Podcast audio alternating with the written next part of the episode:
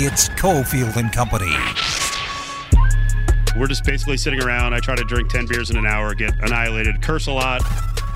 Good Lord, Cofield. You have eaten your share of hot dogs in your life. Have you not? I'm an American. I don't want to be muzzled. It's time for Cofield and Company with Steve Cofield on ESPN Las Vegas. All right, here we go. Cofield and Company live right after the UNL victory in the first round of the Mountain West Conference tournament. Hopefully you listen right here on ESPN Las Vegas. Adam Candy is with us. I know, Adam, you were riveted. You were glued to your computer screen. We've got a lot to break down from the game, and especially looking ahead to tomorrow in the Mountain West Conference tournament. How you doing, buddy? I'm doing great. In fact, I got to learn something new today. I got to learn how to use a web browser on my TV, because that's how I was able to finally find the game and get the broadcast on. Wait, what happened in terms of hookup? You had difficulty?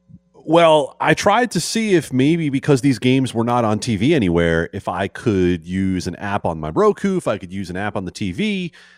Couldn't find anything, and eventually figured out that my TV has a web browser function, so I navigated all the way there and kind of thought to myself, if it took me this much effort, I really hope people elsewhere did not have to go to these pains to find the game. Yeah, glass half full before we go glass empty. Glass half full is the Mountain West Conference does afford you the opportunity, if you've got the time, to learn about technology. I love it. Now, your point is most people, and that includes me, unless it's something really vital, I have about 30 seconds of patience, and if I can't find something, I move on. I'm with you, and look, eventually I pulled out my iPad and set it up as a tiny little second screen and watched the game that way because it was much easier. It's just that, I don't know, as one of the, I'm guessing, hundreds, hopefully thousands of people who were trying to watch this game today, that I think it would be nice if it were a little easier to do on an actual television. Yeah, and I know there's a lot of people out there listening who are like, hey, you know what? Catch up with the times. I watch everything on my phone, on my computer. I get it. Maybe we're the old guys. So UNLV wins at 80-52. Let's not bury the lead. Excellent victory. It was not easy the first two times around with Air Force, as they won by 10 and 5 points. And Air Force, especially in the first half of both of those games, really shot the three ball well. After not shooting the three ball very well, they're out the season. So what was the focus today, Candy, going in defensively? Yeah, pretty clear, right? Stop the three ball, and Air Force was awful from three-point range. Generally, Air Force is not awful from three-point range, but in this one, they didn't hit their first three until about a minute and a half into the second half. They finished up with the right numbers. I don't know if there was some junk at the end, but I had 2 of 18 for Air Force for the game. So that's a good job defensively. And Air Force had a couple of open threes, but for a team in UNLV that has struggled in chasing people off the three-point line all season, this is a little bit encouraging, and it certainly has to carry over to tomorrow against Utah State. They can't allow Utah State to shoot the three-ball well, so a little salve on that open wound that has been defending the three-point line, which they rank nationally somewhere where I think in the 335 on down range. They've been really rough in terms of stopping people from deep. And thankfully, they ran into an outfit today that, when it comes to defending all shots, is one of the worst in the country as well in this Air Force team. And quite honestly, if you look at the way Air Force has trended with UNLV being in the middle of its second half of Mountain West season, this is a team that was pretty well done with its season, right? I mean, the offense had disappeared for them. They had one win against New Mexico. In fact, they even lost at home to New Mexico. So, you know, UNLV did exactly what it needed to do today. It came out. It did not leave a lot of doubt by the end of the first half as to what they would be able to do with this game, and they got themselves ready for Utah State. Yep, 80-52. UNLV shoots an unreal 9 of 17 from three. And, you know, as good as Bryce Hamilton is, Candy, the team really revolves around the performance of David Jenkins, both on offense and defense. If you can play decent defense and not, you know, get torched by his rival across the way, he's shooting, and, you know, Bryce isn't shut down. This can be a dangerous team, and David Jenkins was quick with the release. He went 6-9 from long range, finished up with 21. Even noted UNLV hater Tyler Bischoff said that if Bryce Hamilton is playing the way he played today, that UNLV can win the entire tournament.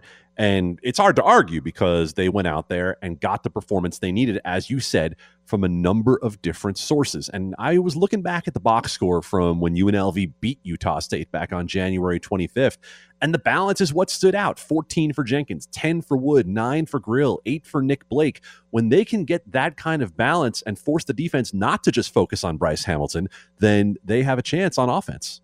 Yep. Hamilton only had to take 13 shots to get 18. I mean, we've had a lot of games this year where he's had to go into one-on-one Bryce mode because no one else was hitting. There wasn't much movement on offense, and you know, you'd see him shoot 22, 25, 27 times to get his 24 or 27 points. Today, a lot more efficient, also 2 of 2 from three. The Rebels shoot 57% overall in the 28-point win. And, you know, the guy who's going to be really key from here, along with David Jenkins and Bryce Hamilton, is Mbake Jong, especially in the next game. Jong today, 16 points, 8 rebounds.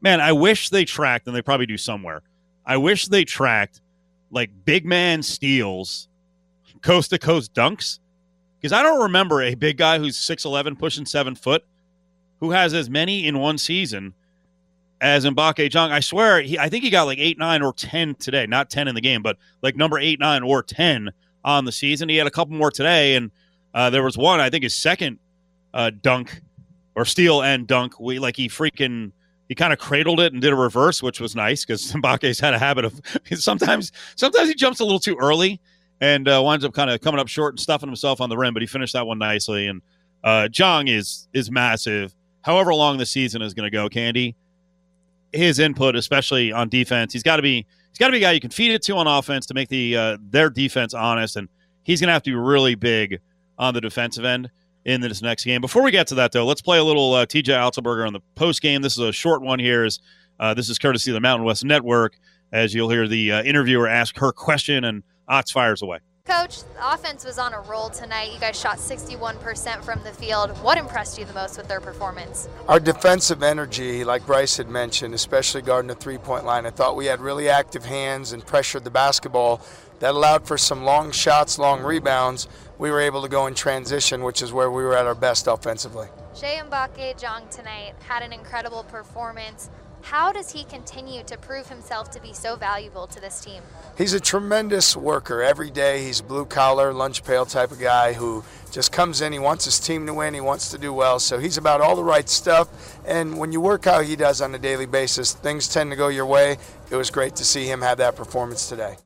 There you go. Character guy in Mbake Jong. Could have left before last season, right, Candy? He was one of the guys who had a decision to make. I'm sure he could have landed somewhere else and been a contributor in a program that maybe would be headed to the NCAA tournament this year for sure. But he sets a great example, and his D was excellent today. And he also spearheaded. You're not going to lose many games if you out-rebound your opponent 38-17, and that's what the Rebels did today. Yeah, and Air Force is tiny, and that's exactly what you want them to do. And you make a great point. It's Mbake Jong's defense that might be the single biggest X factor in what happens for UNLV against Utah State. Because in the two games that Utah State played against UNLV back in January, Neemias Queta, the big man for Utah State, who is the straw that stirs the drink for them, put up his two worst offensive ratings of the entire Mountain West season. He shot a combined 9 of 25 from the floor. And so that credit in large part goes to Mbake Jong. And what I think it was 13 in both games. He had... I think identical 13 spots in both games. 13 and 8, yeah. 13 and 8. And I was just looking at the rebound numbers. Was a little better in the second game. Not really a great three-point shooter, but close to the basket. Audio just starting anywhere it wants. Mid-range. Oh, Lordy. Live radio.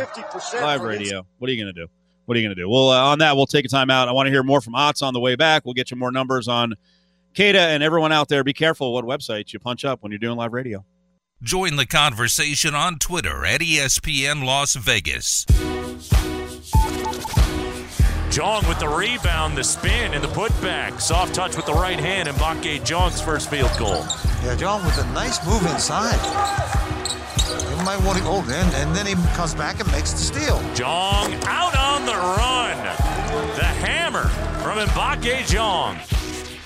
Now back to Cofield and Company on ESPN Las Vegas. Thanks for the turnaround highlight, Chris Chapman, Magnum, and the Vast Sound crew with the call there from the Mountain West Network, Nate Kreckman, and good old Marty Fletcher. We missed Marty, didn't we? We missed him. Oh, Marty had a great Moses joke at the end of the broadcast, too, talk about Moses Wood. I've heard pretty much every Moses and Caleb Grill joke there is to hear on a regional sports network this year. Congratulations to Marty for coming up with a new one. Yeah, this is not to rip Marty Fletcher or anyone else doing these games, because it is hard. Well, it is hard. It was harder this year to do research and get, face-to-face, I guess it would be face-to-face on video, conversations, face-to-face information from teams. But my Lord, between what we heard today and then more so FS1 and CBS, you are right. The Moses jokes, the freaking grill mentions, the hot grill mentions. I'm trying to think of some of the other things. They all up in your grill. Yes. Yeah, it was just broadcasting was hard this year. It's hard to do it from a distance. I know, so, but talk be hard. Yes, talk be hard. Rebels went at 80-52. Did you expect that? Air Force was getting 12. I'm not really surprised by it, just because of where Air Force was at this point of the season. Yeah, I'm not really surprised because when you are a team like Air Force, where the only thing that keeps you in games is that three-point shooting, then you live on a razor's edge. They don't have the size to compete inside. They don't have the athleticism to keep up with UNLV's perimeter players one-on-one. And so if you're going to say what's the high-end case for UNLV, I think this was it. 9-17 from three for the Rebels, 57% overall. They out-rebound Air Force by plus 21. Jenkins, 21 points. Hamilton, 18. Jong, 16 and 8. Air Force could not hit from three. They were only 2 of 18 from deep. Their best player, A.J. Walker, didn't get heated up until the second half, and by then the game was over. There was a 23-2 run in the middle of the game, as this was actually a 14-14 game, and then the Rebels just blew it open, led by 18 at the half, and were up by as many as 31 in the second half. So not a whole lot to break down from this one. This is a team in Air Force, as Candy said. It's not a great team, and it's been fading. Joe Scott's got a hell of a rebuild job to do there. But up next is Utah State, and I follow social media enough that I've seen a lot of Utah State fans who are like, well, this is really not the team we wanted to meet up against, because UNLV did take them out in one of the games in the two-game series. And Candy and I were talking about, the key factor in tomorrow's game, which will go off at 6 o'clock with the tip, and we'll have running Rebel warm-up right here at 5:30 on ESPN Las Vegas. The key matchup is going to be Neemias Queta against the Rebels defense. And when I say the Rebels defense, the crazy thing about those numbers, we were talking about the Queta numbers before we went to break, Candy. He finished with, 13 points and 8 rebounds, 8 points and 11 rebounds, which are solid but not spectacular for a guy who probably has a professional career in front of him sooner than later, and he freaking dominated some games at the end of the year. The biggest key to me in those first two games, when Jong played him. I don't remember a whole lot of double teams. Jong handled him one-on-one, which we're kind of setting up, a 35-27 performance tomorrow by Queta if Jong gets in foul trouble. But Mbake Jong did a brilliant job of mostly handling Queta one-on-one. And I think the thing that is a little X's and O's deep, but let's get it out there quickly, is where Queta caught the ball in those games. What the focus you could tell for T.J. Otzelberger and his staff was to tell Mbake Jong, do not let him get the ball inside the paint. And Mbake Jong did a good job of working right on the edge of the rules for a post player in terms of moving Queta off his spot. He didn't let Queta get the ball where he wanted to. And at the point where Queta has to put the ball on the floor once, twice to try to create something, it's a whole different story for him. And as you just said, Steve, if they don't have to double, then Queta can't use his passing skills to go find the open shooter, because he's a guy who can find the open guy, but UNLV is not going to give him that matchup if Mbake Jong can play him straight up. Max motivation certainly on the side of Utah State. We know that because of, well, it's not because of what happened last week with regard to Utah State, but I know you've talked about this a lot on and off the air. The rescheduled games in that final week of the season did not exactly help the Mountain West Conference in terms of where they are on the tourney bubble. They didn't, although I'll tell you what, the one thing it might have done was it might have helped Utah State, because you look at what happened here, and ultimately they are a team that is going to have not the worst path in the world to try to get into this tournament, right? Like, you look at where they are and you say, okay, it's a UNLV team that, yes, gave them trouble. However, it's not a UNLV team that looked all that great down the stretch. And so now you see Boise State fade themselves out of contention a little bit. And what Utah State gets is the benefit of avoiding San Diego State until the potential Mountain West championship game by ending up in the 2 slot. So the loss by Boise State, by Boise State down the stretch, end up really coming back to help Utah State. That's a good point. I got them a little bit closer. The net rankings right now, latest update I see, Colorado State is 50. Utah State is 48. These are the rankings now put out by the NCAA as they try to shoo aside the old RPI. So CSU 50, Utah State 48. Boise is 44. And then San Diego State, we think, is safely in. You agree with that? I think so. Quite honestly, I think the only thing... 21 in the net rankings. Yeah, I mean, look, if San Diego State somehow gets blown out by Wyoming, then yeah, it might get a little nervous for them. They might end up as a play-in team or something like that, but there's no way San Diego State doesn't make the field with where they are. You know, you just mentioned where they are in the net rating. They're 19 in the KenPom. You look at this San Diego State resume and you say, where'd the losses come? Okay, to Utah State, to Colorado State, and to a BYU team that just gave Gonzaga 25 minutes of hell last night. So in the end, I don't think there's any trouble for San Diego State, but for Utah State, for Boise State, for Colorado State, anything short of a Mountain West final, and I'm not really certain those teams get in. Interesting note, as you mentioned, the WCC final, tons of people were watching that one. Were you one of the seemingly 40 million people up on Twitter who were like, I'm on Gonzaga, when they were down big in the first half? I understand why everybody was on it, but I wasn't. And I was watching the way that BYU was shooting, and I thought to myself, you know, this might just be one of those crazy nights where the shots do fall. How about you? Did you get in on Gonzaga? I did, but it probably shouldn't have been a cover. I got them at -2.5. I think late first half, and they wound up winning by 10, but it was basically a tie game, a 2-point game with 2.5 minutes left, and they just went on a run to get the cover. But yeah, I'm sure a lot of people were rolling on Zaga and ready to freak out if BYU somehow upset them. So last four in right now. We're talking about the Mountain West Conference tournament. UNLV advances. Easy win after 2 tough games against Air Force during the regular season. Easy win, 80-52. Boise is part of the last four in. Colorado State is also last four in with Drake and Xavier. Forced four out. Utah State, St. Louis, Syracuse, and Memphis. So these are some of the teams you got to watch. Next 4 out after that are Ole Miss, Seton Hall, SMU, and St. John's. We were talking sort of imaginary bet, because I make too many of these bets. Imaginary bet the other day. Would you take over 2.5 teams right now to make the field from the Mountain West Conference? No, I wouldn't. I would absolutely say that 2 is about where I expect this to end, because one of those 3 teams that we just mentioned is going to reach the final. Now, again, if it's Boise and they upset San Diego State and they make the final, then we might have a different conversation on our hands, but I don't think that's going to happen. So assuming it's San Diego State and either, you know, let's say Colorado State or Utah State, if neither of them lose along the way, if it's that matchup, then I think whoever makes the final is getting the other bid. Whoever loses in the semis is probably out. So I want to talk about motivation, especially when it comes to bids and also storylines around these programs. We'll do that on the way back. But first, Let's do Caller 11 right now. We've got another great hockey puck party, as you can go watch the Golden Knights in a viewing party with Diversion Amusements. It's the coolest sports viewing venue in Vegas. It's brand new, really, really neat spot. It's for the game on the 13th. So we got this coming up right around the corner. It's Golden Knights against St. Louis.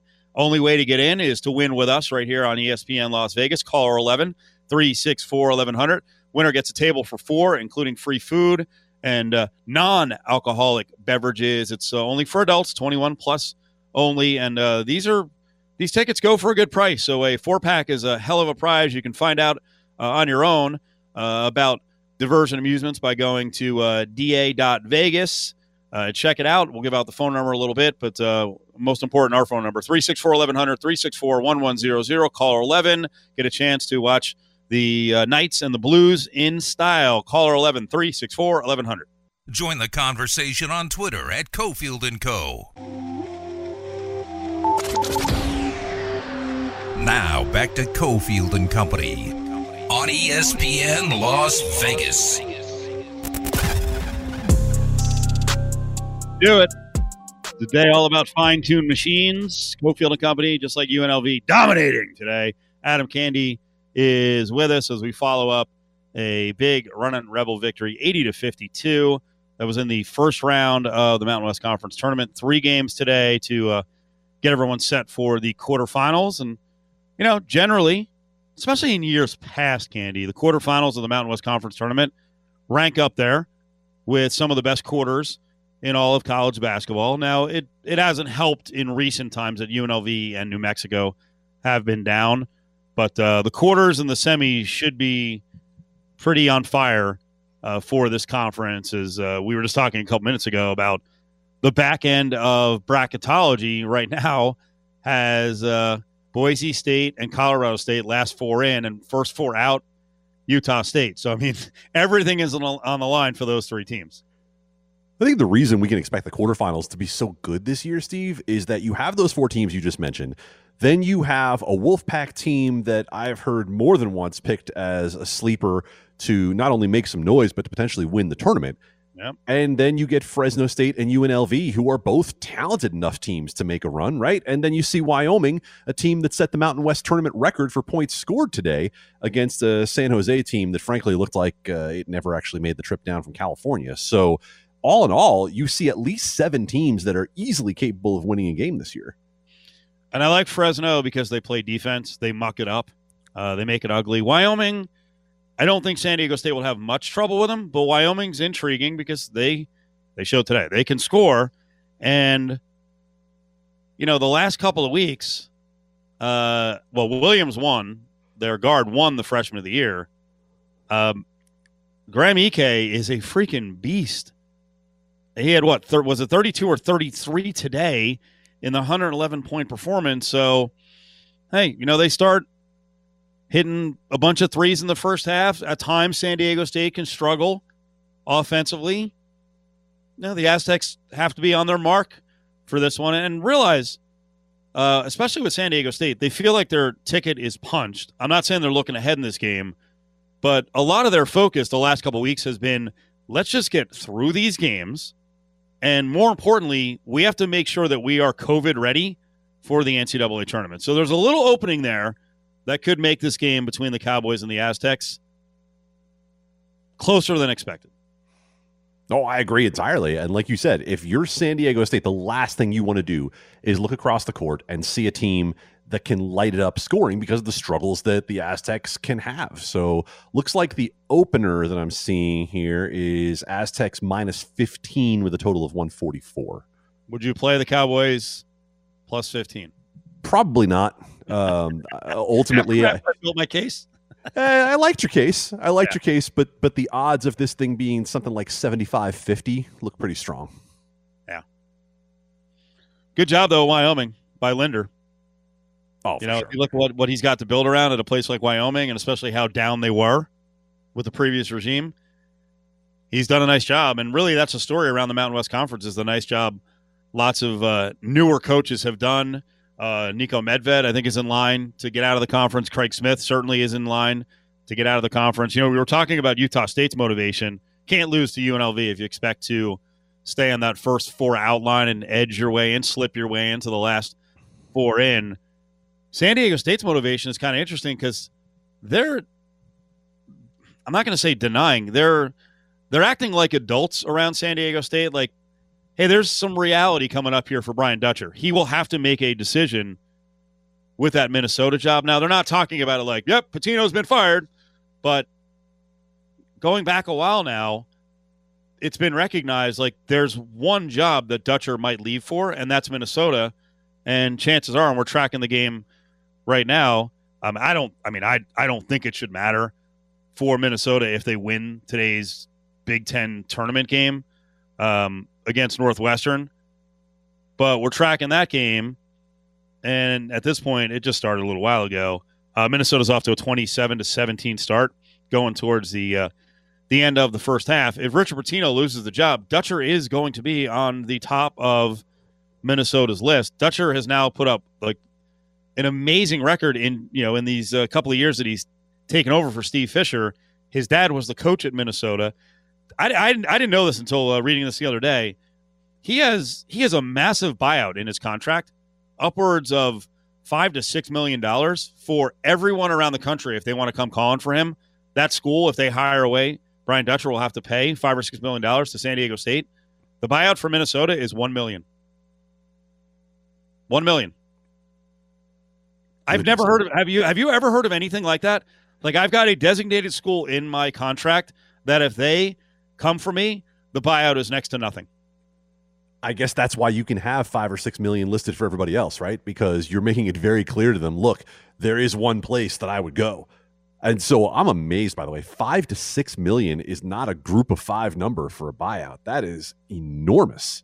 But you just said it. And I think the thing that has to be said about Brian Dutcher is that we talk all the time in sports about how you don't want to be the guy after the guy, right? You want to be the next one.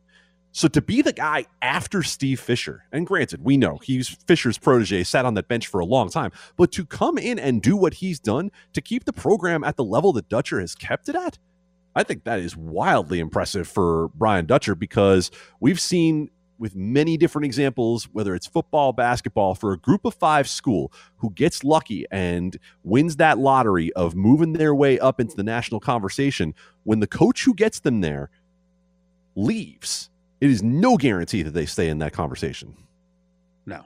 And the fact that he was able to roll with some continuity, they're 50-6, San Diego State, the last 2 years.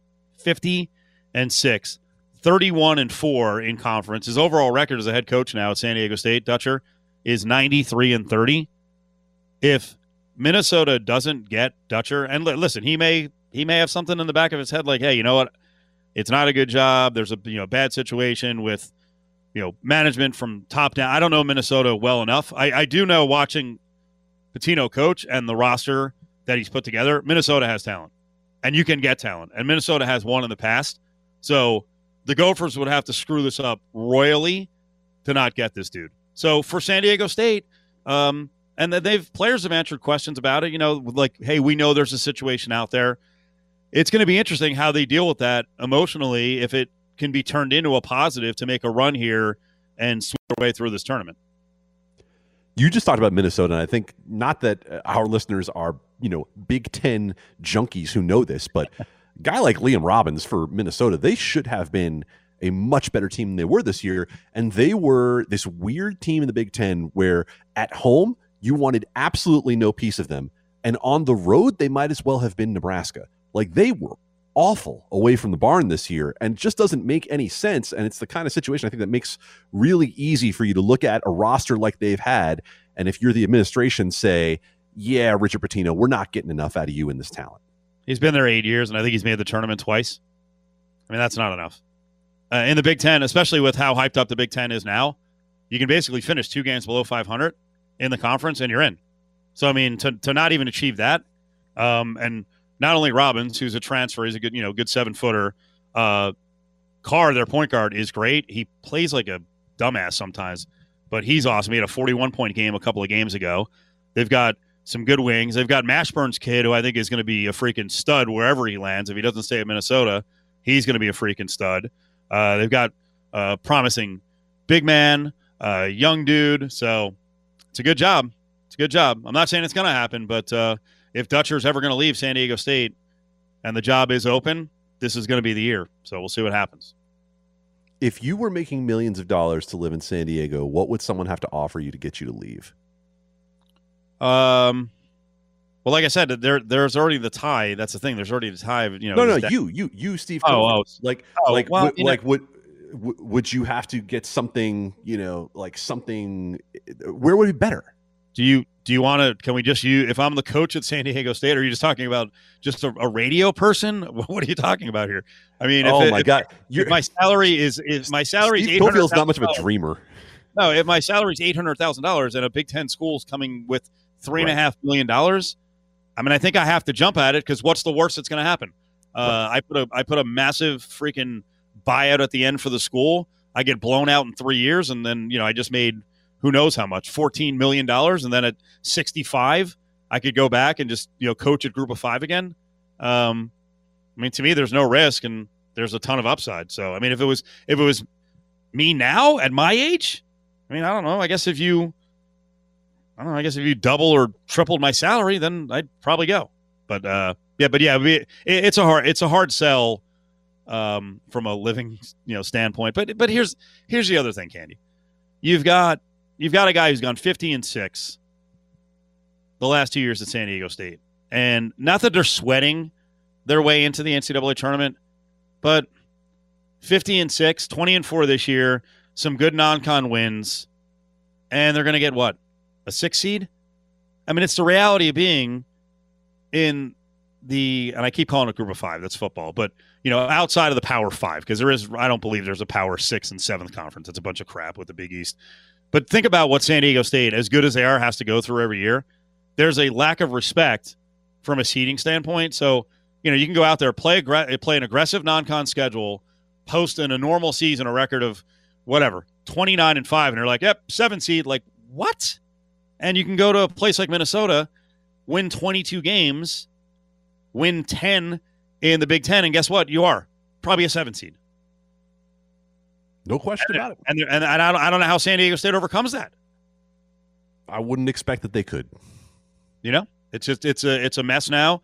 Even as good as Gonzaga has been, I still feel like last night did it not feel like the college basketball world, but especially the casual sports fan world, was ready to freaking cave in. God forbid Gonzaga had lost to BYU.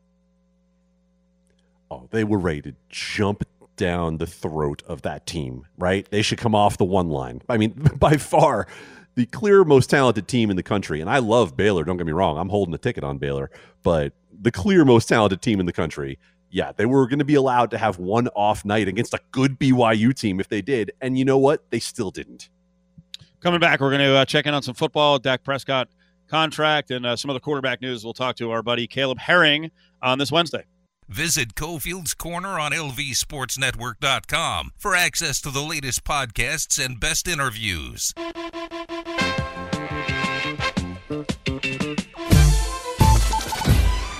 Grill, the steal, the breakaway, whoa, the dunk.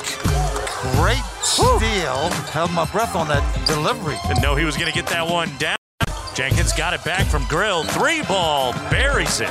Now 5 of 7 from behind the arc is UNLV. You're listening to Cofield and Company on ESPN Las Vegas. Some of the big highlights from the Rebels' massive victory. Not that, it's massive in terms of significance. I mean, the margin, it's significant. They advanced to the quarterfinals, which losing to Air Force would have been a hell of a way to end the season after sweeping them during the regular season. But 80-52 win for the Rebels. You hear the call there, courtesy of the Mountain West Network with Nate Kreckman and Marty Fletcher, as the Caleb Grill dunk. I think I would have, as an old man, well, if I could jump like that and dunk, that's one thing. But as an old man, I think I would have broken my wrist on that one. That was weird, wasn't it? He dunked on the left side. I think it was with his right hand, and he got twisted in the air and got in a precarious position. So that's why Marty Fletcher was like, woo, woo, woo, woo. I thought you thought Marty Fletcher was calling for an outlet pass based on what I heard there. David Jenkins, 3. He was 6 of 9 from 3, 21 points. on the night. Let's get into some football. Let's get into some Rebels. This is our Wednesday spot. One of our favorite spots of the week is with Caleb Herring, former Rebel quarterback. What's up, Caleb?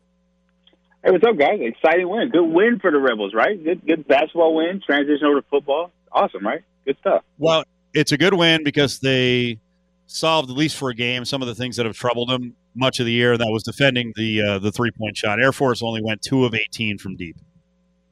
Which is awesome. And then to counter that, you also did something that you're looking your best at when you did do it during the season, which is shoot the three well yourself. So kind of the perfect sum of parts, I guess, for UNLV to get a big win like that. So excited about it. Hopefully they can keep it up, you know. No doubt. And we do have some weird storylines around the tournament, though.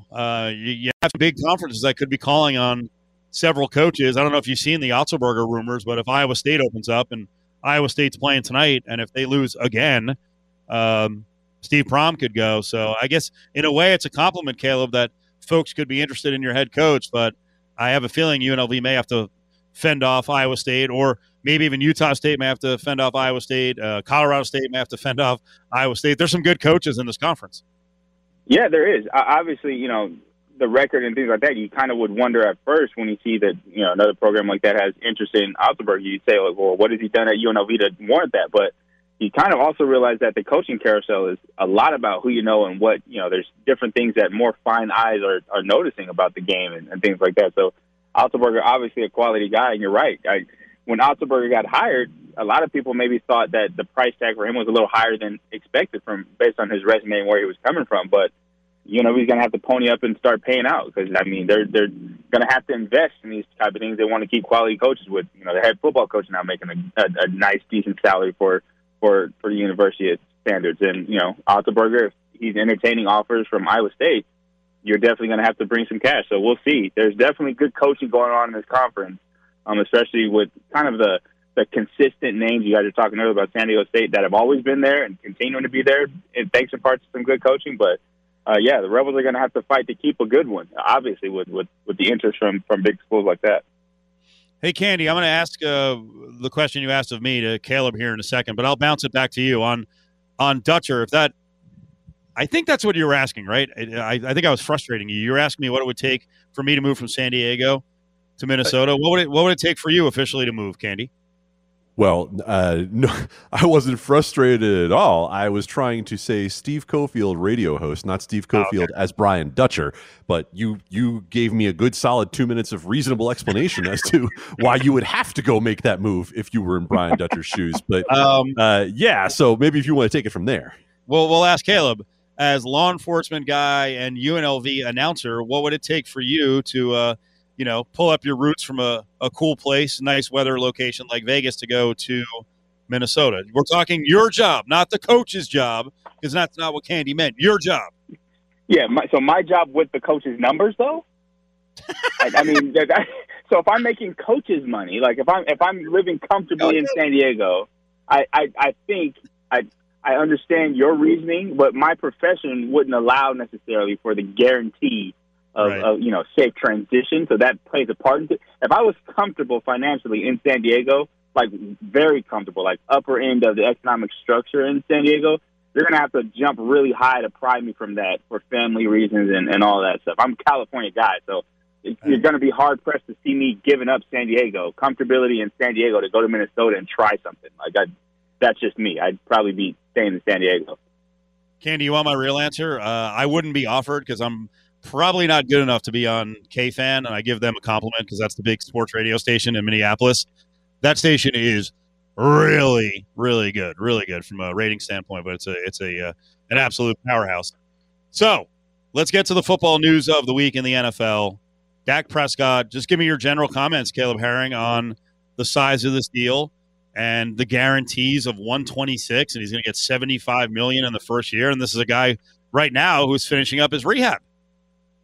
Yeah, I think that last part kind of makes it interesting, right? Like, you weren't willing to pay this guy, you know, what he was asking for, which was not, I guess, for an annual number. It wasn't that far off from what he landed at now. But coming back from the kind of injury that he had, and really not knowing how his body has responded to that injury at this point. I mean, I don't know how much on-the-field stuff he's doing. I don't know how much you can evaluate it at this point.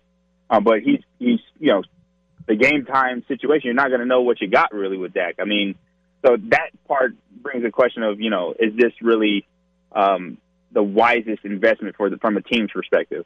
I think if you look at what Dak was on track to do last year before the injury, he was, you know, not holding the Cowboys in contention because they were still, you know, losing a lot. But he was the best thing going for Dallas during that the beginning of the season before he went down. He was on pace to have a similar season to what Deshaun Watson had at the end of things. So just the numbers he was putting up. So I guess in that way, when you look at it from that perspective, maybe Dak got what he deserved. And I think Dak is the guy for the foreseeable future for the Cowboys. And I think them realizing it one way or another is good for that team. I don't know, however, if the contract is right for the way that the Cowboys need to build the roster up. And I look at the Cowboys as kind of in a similar situation as the Raiders, to bring it closer to home here, where you have an offense that could be a playoff offense. You have pieces there to put you in contention as an offense. But then, especially when you look at the cap hit that they're now going to take with a new agreement between the PA and the league, that 8% difference for this year, for building a contract this year, you've already seen, you know, other players on the roster have to restructure to make space. So I don't know if you can now build a team that's ready to win because you've tied up a lot of money in the quarterback. But that's a problem that everybody's going to have at some point, where you have to make a decision to pay your quarterback what he's worth, or to try to ask him to basically take a discounted price so you can build a team around him to win. So I think the Cowboys are probably in a happy medium where they are as far as the short-term versus the long-term solution to actually being a winning franchise. But they got a long way to go. But I'm glad Dak got his money. I think he's a Dallas Cowboy through and through. I think the Cowboys fans, for the most part, there might be some different opinions, but Cowboys fans have embraced him. And you saw that with the reaction to how when he went out this season. So I'm glad he's still a Cowboy for the league's sake and for Dak's sake. So we'll see how it shakes out. We'll see what the Cowboys are able to do with the rest of the cap space to try to build a winning team and make it to the playoffs in the NFC East. Such a daunting task to make it out of that division. Hey, my New York Giants are definitely going to cause a lot of trouble for your New York Giants, huh? Nobody. I'm sorry. I'm sorry now. It's okay. You'll be fine. I appreciate it, Caleb. I played some Dave Gettleman audio yesterday on the show, and it hurts my heart. But you talk about building up a team, and I think, Caleb, it's a good question for not just Dallas, but it seems like that's the key question in Seattle right now as well, with this Russell Wilson discussion as to what is the disconnect between him and between Seattle management, because they don't really have a great offensive line. They seem to be good at receiver, but they also have been a team that's been very focused on running the ball while they've had Russell Wilson. So what do you make of the noise that's gone on there between Russell Wilson and Seattle's front office? Well, so in my opinion, it's just a power struggle. As plain and simple as I can put it, I think Russell Wilson would like to be a Seahawk. I don't see him really seriously requesting a trade, but I see that he wants to have more of a voice, and that comes from, you know, things like wanting to have a say in who the new offensive coordinator is, and kind of leading up to this now rumored, or his agent putting out the trade destination that he would be open to going to or would want to go to. I think it's almost like a bluff. You know, you got pocket aces, and you're saying, okay, here we go. Like I'm going to go all in here, and we're going to see what comes back. And it's up to the organization to either bend to his will and say, you're right, we have been, you know, kind of wasting your prime, so to speak, with trying these constant efforts to run the ball when the run's just not there, with, you know, things of that nature that have kind of gone on. But this all is cured when winning. And I think it's funny kind of in Seattle to see the kind of reversal of the mindset, because there was a time where Russell Wilson was the golden boy. And, you know, they went all in on Russ is our guy. We're going to brand him as the Seattle Seahawks, you know, leader. And as evidenced by the Super Bowl, throwing it on the 1-yard line. That was kind of, you know, what was speculated back then, that Russ was now the guy. And it wasn't the Legion of Boom anymore. We're transitioning to the Russell Wilson show.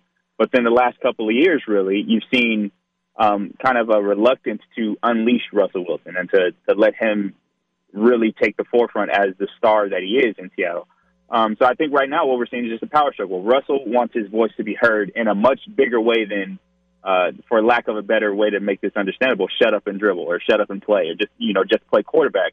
He's seen guys like Tom Brady make kind of organizational, impactful decisions and having their voices heard, or, you know, just go down a list of guys who have achieved that, where Aaron Rodgers now is also doing the same. He's trying to solidify his influence on the franchise that he plays for. I think Russell Wilson's trying to do that, and it's I think, a back and forth that's going to go on between he and the Seahawks, and I think ultimately he ends up staying a Seahawk, and the Seahawks end up trying to and win with Russell Wilson as their quarterback. Caleb, is it fair for Seattle management to go to Russell Wilson and go, listen, bruh, you want a much better offensive line, you know, that gets more money? Give us some of your money. How about you renegotiate? You're the one who wanted to take all the money.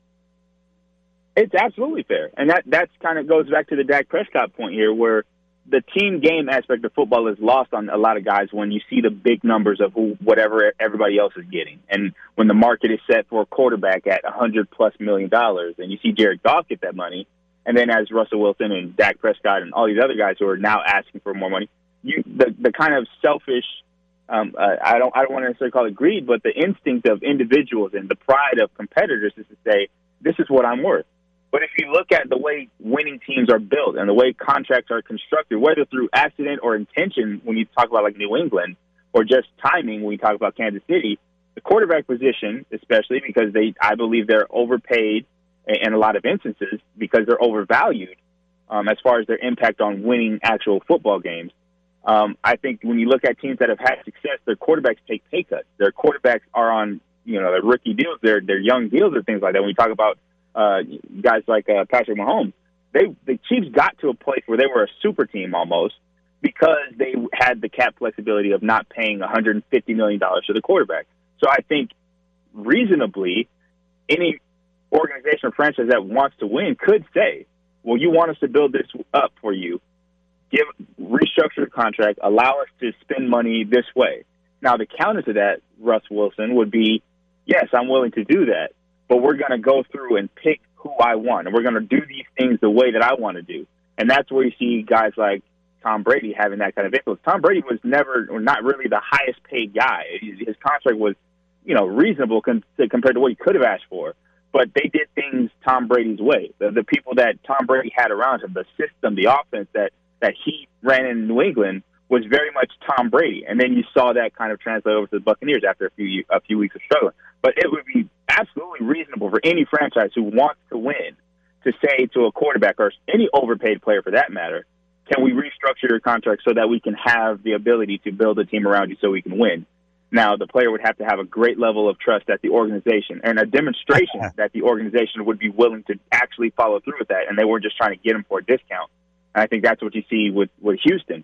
Houston didn't prove to Deshaun Watson that they were willing to kind of build a team to help him win. They actually did the opposite. They ruined that trust with the quarterback by giving away his number one weapon at receiver. So you see, yeah, Deshaun Watson got his money, but this franchise hasn't proven that they want to do what I want to do, which is win, and win right now. So absolutely reasonable for a franchise, but it's up to the player to make that decision whether or not they trust the franchise to actually build a winning team.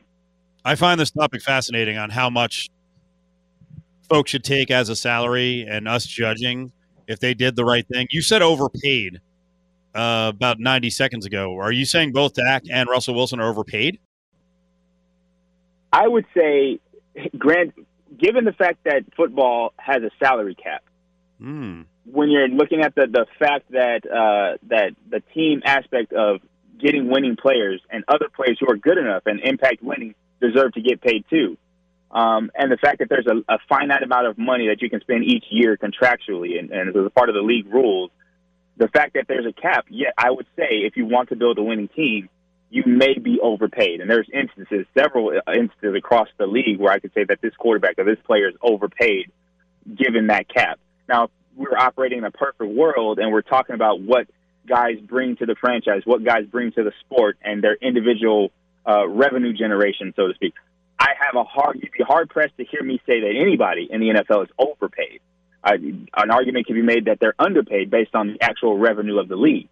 But that's a whole different ballgame. But given the salary cap and the rules that are currently constructed, it's very easy to me to say that if you're trying to win, if you're trying to construct a full, complete roster, there's instances where guys, whether through selfish greed or just, you know, their selfish desires, are overpaid. And sometimes it's because of the poor decision-making of a franchise. And I would point to the Rams when you look at that. Just paying a guy way too much money before the market's even set, and that depleting your ability to build a roster. And talking about Jared Goff, a guy that's value maybe as a player wasn't there yet.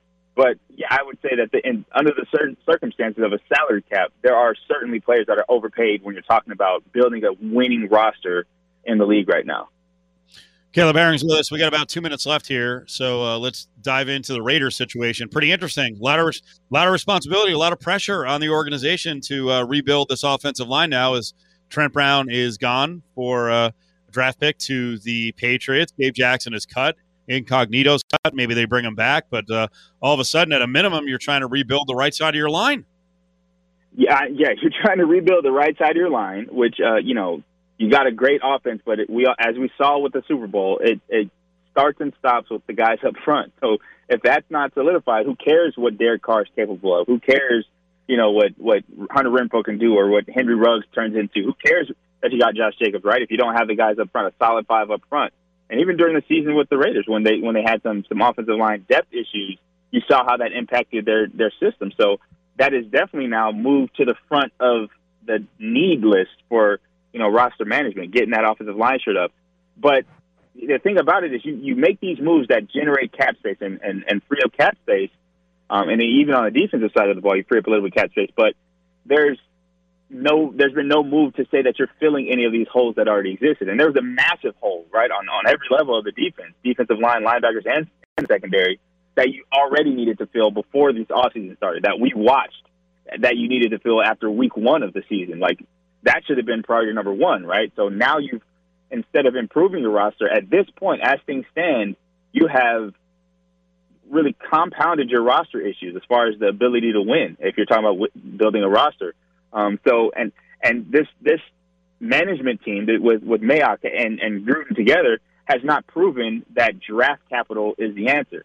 Now they do have a chance in free agency, I think, to answer some things. But again, do you trust the franchise as they have to select the players that fit the best and that are actually going to produce on the field? I haven't seen it yet, so it's kind of worrisome for the Raiders. This is one of those situations where something big could be brewing, and that's why they're freeing up this cap space and make these moves. Or maybe they're just really confident in whatever their plan is. But right now, they're kind of decimating a team that was a defensive team away from being in the playoffs last year. So we'll see. There's a lot of holes to be filled, and hopefully they got the cap space to fill it this season. And the plan is moving right now behind the scenes, and we're just not privy to it. Caleb, good job, man. We appreciate it. All right, guys. Good talking to you, man. Go Rebels.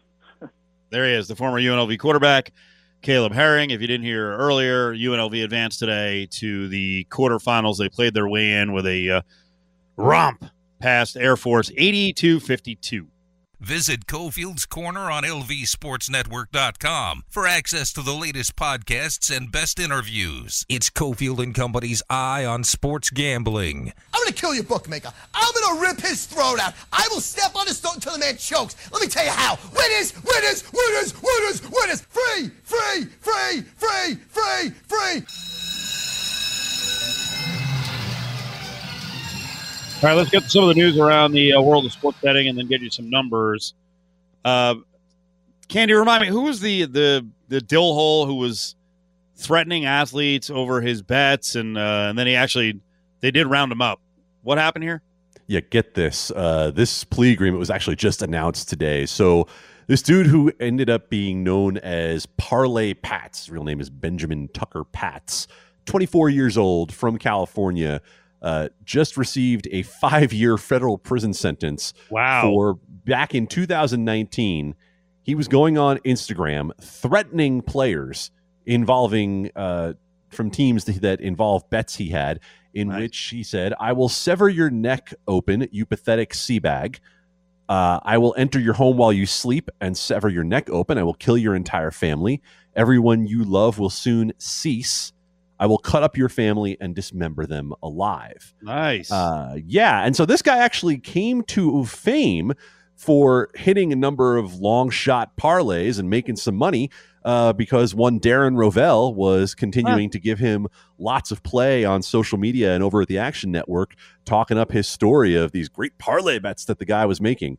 Yeah, it turns out he's a degenerate and a loser who's about to spend 5 years in the federal clink for being a jerk. Oh, Rovell's not going to jail.